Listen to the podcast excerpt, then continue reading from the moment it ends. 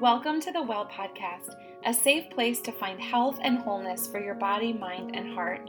My name is Kari Davis, growing up a pastor's daughter, being widowed at 38 with three little kids, being betrayed by those close to me, and now blending my family with a man that made my heart come back to life. I know that life can change and get derailed, but come to the well, our online wellness collaborative where you will find restoration through wellness, inner healing, faith, and freedom. In the Bible, the woman at the well went for water, but when Jesus showed up with truth and healing, she got living water. So grab your bucket, a cup will not do, and join me at the well. It's time to refill, reset, and restore. Are you like me? Are you in the thick of teenage life? I just had my biological son turn 13 a couple weeks ago. My stepdaughter will be 13 in August, and then I have a 17 year old and a 19 year old. So, four out of five kids are smack dab in the middle of this craziness we call teenage life. And I posted something on my Instagram story the other day, and I couldn't believe the response um, so many people were reaching out that it resonated so much.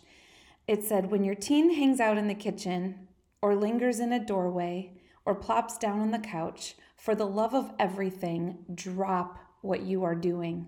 I'm not kidding, drop everything. Your to do list can wait. Heck, a house fire can wait. Just sit in his presence a while, soak him up, listen to what he has to say. Whatever you do, do not break eye contact. Listen to me. Take this time with him. So, whether you have a daughter or a son, um, I wanted to share today some things that are kind of my key takeaways from these last couple years. When my oldest Aiden was going off to college, um, I talked about this quite a bit. But I think part of a holistic life is making sure that our kids are okay. And you can have a non toxic home and you can do your self care but we are only as okay as mothers as our children are, aren't we? Um, I butchered that quote, but I think that it's really good that if one of our children are not doing well, we are not doing well. And so when it comes to teenagers, I have learned a couple things. And we're coming up on Mother's Day again. If you go back to episode 76, uh, last Mother's Day, I did the nine lessons I've learned from having kids and in motherhood. And that was a really fun list. And it's honestly good for me to go back and look at that when I'm overwhelmed or it feels like I'm failing as a mom or I'm feeling like things are not going the way that I wish. But today I really want to talk about teenagers and honestly, teenage daughters in particular, because I think that they have a really, really unique story and us as moms have a unique reference point to them. We were once teenage daughters. I can't relate to my sons the same way that I can to my daughters. And so when it comes to your daughter, I think it's so important to remember what it was like. Now, I am 46, so that was about 30 years ago, but it doesn't feel like 30 years ago. It feels like it was two weeks ago. I remember laying in my room and crying and looking at myself in the mirror.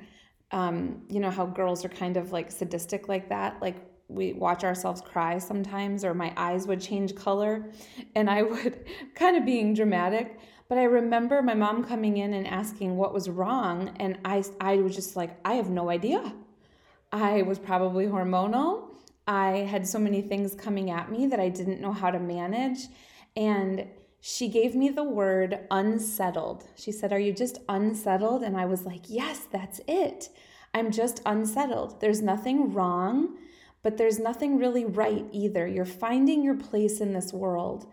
So we have to remember that as moms to get behind their eyes, to get in their shoes, to remember that it was a big deal if a snotty popular girl at lunch kind of gave us a dirty look or if the boy that we liked ignored us when they walked us by us in the hall or if our boyfriend didn't text us back when they thought that we were they were going to we didn't have texting of course but everything that these kids are going through they have so much more information available to them but we're the same. We're human. Those emotions, those hormones, those insecurities, all of those are just the human experience.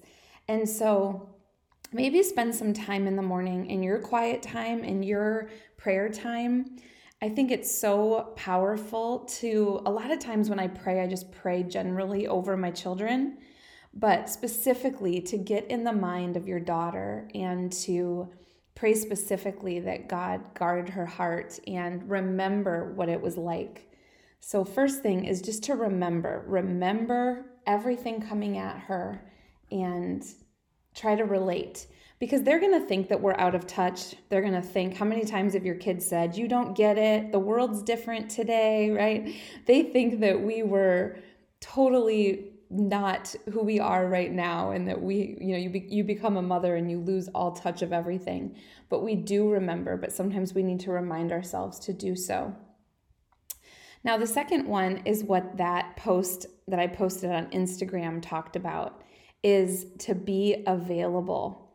In the last couple years, I have had to change my schedule completely because my teenagers get home, the ones in high school get home at 2:20 in the afternoon. And when I was at my office or I was out running errands at that time, I would miss that golden hour. For me, it's like the golden teenage hour. They don't talk to me a lot at night. They don't talk in the morning. I mean, all I get in the morning is grunts and bye, mom, love you, you know, so heartfelt. but in the afternoon, there's a lot that's gone on at school. They're awake. And that was the time that I learned that I needed to be home. And so it was not necessarily the most conducive for my business or the errands that I had to run, but at least more than half of the week, I would make sure that I was home for that time. And if I'm in my office, my daughter will still come in. And if I'm not just like looking at my phone or looking at my computer working, if I give her any kind of invitation, she'll start to tell me about her day. And so, just like that, that post said, is just drop everything when they want to talk because she'll tell me what happened at the lunch table or what somebody said to her or what her plans are for the weekend or just sometimes act like a little girl again. We'll just kind of like, what are you doing? Or if we're not available, teenagers don't fight for us. we try to fight for them, and our fighting doesn't even really work. You know, if you've ever tried to go into a teenager's room, if they're talking to their friends or watching a show, they are not very responsive. And so, to really be available for them, not only physically, but also emotionally, they need to feel really, really valued at this age. There's so many things telling them that they're not enough. They are not the Instagram posts that they see. They're not their number of followers. They're told so much what they need to do to get into college, to make the team, to be friends with the group of friends that they want to be. There's so many things that they're told that they're not that we need to be there to be available emotionally and physically for them.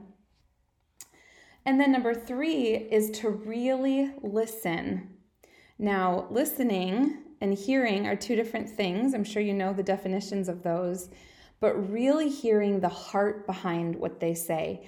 And at these ages, we kind of need to be a child psychologist. I mean, as a certified life coach, I am not trained to understand full teenage speak.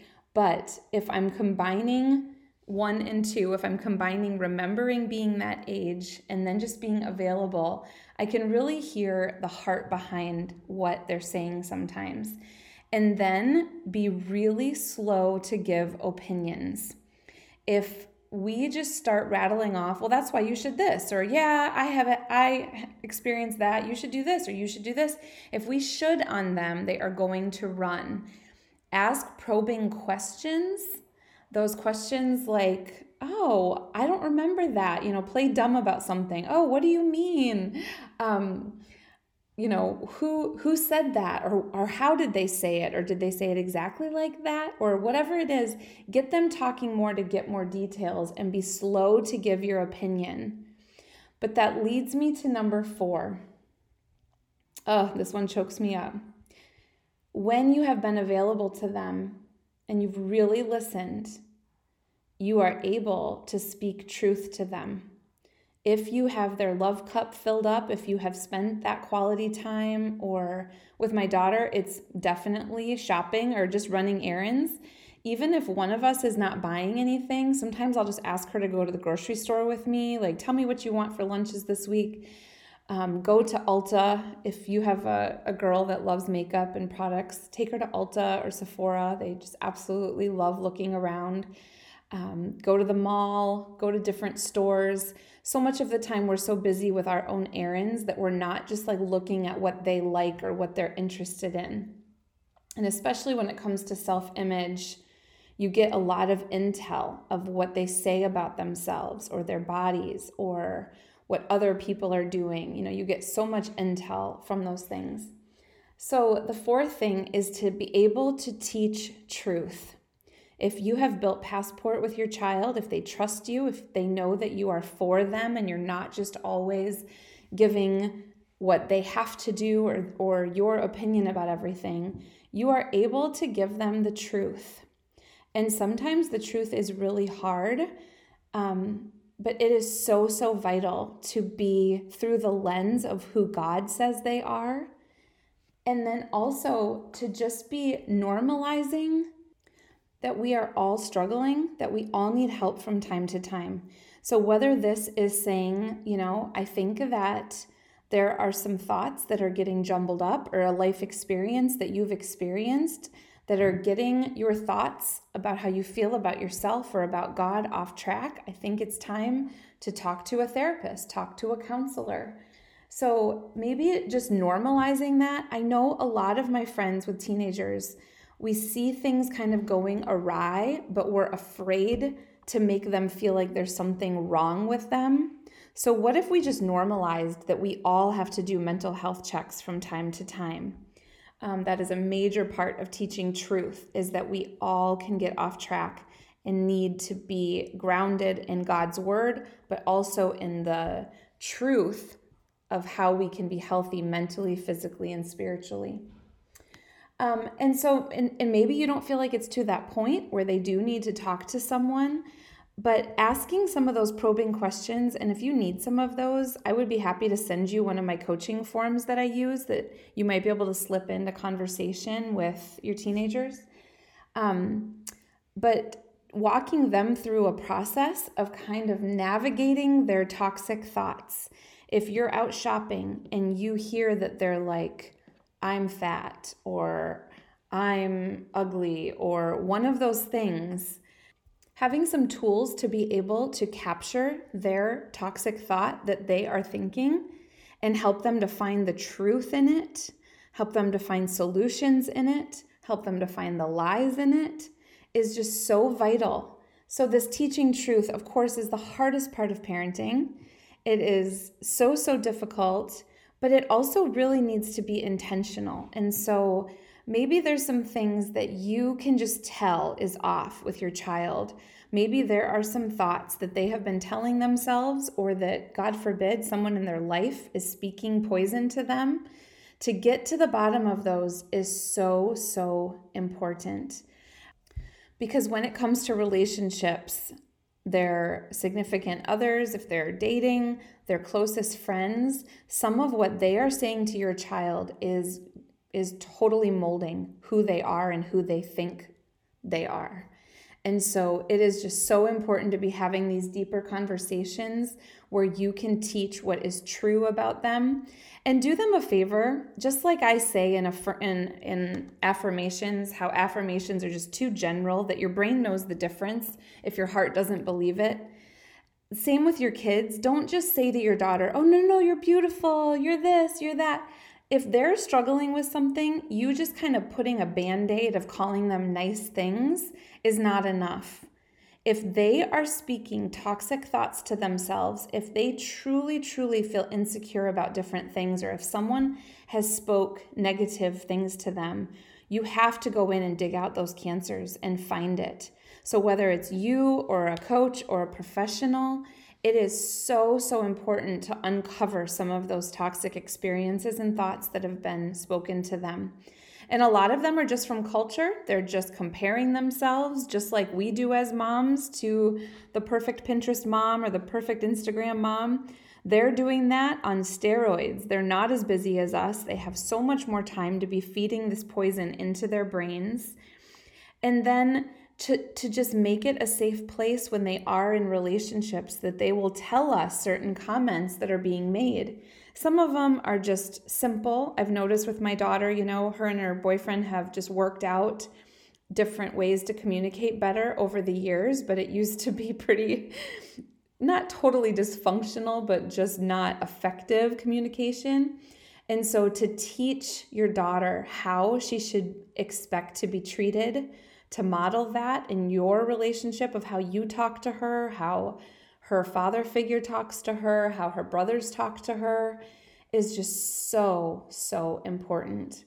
So, just like how we make a list of non negotiables in our relationships and our self care, let's model that to our daughters.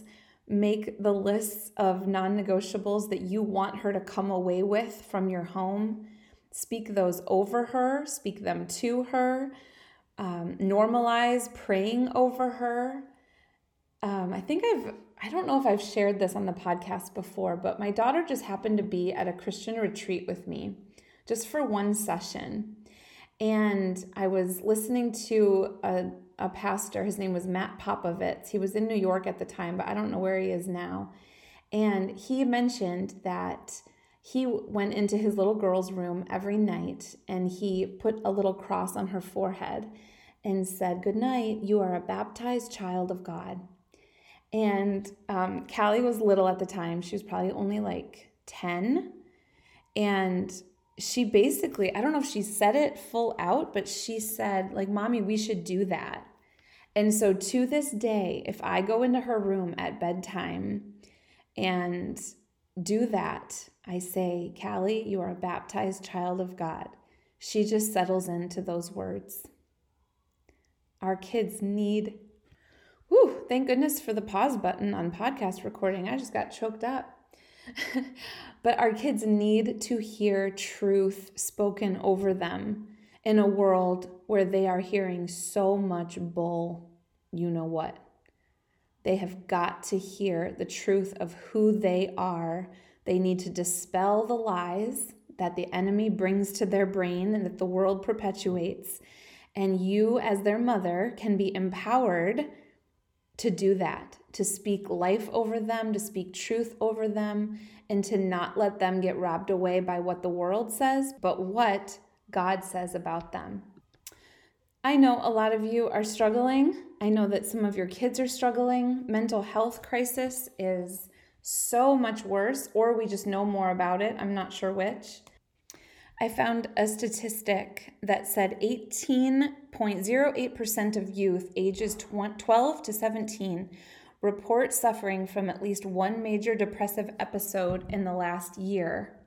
Now, I'm not sure exactly what that means, but childhood depression is more likely to persist into adulthood if gone untreated. And I'm not trying to scare you or to say that, you know, your child is really not doing well. But I do think that we need to be aware that our brains are not meant to take in everything that these children's brains are taking in, and that we just need to be on guard and we need to be intentional. And there's going to be grace because God loves our children even more than we do. They are baptized children of His, they are sealed with His word and His promise.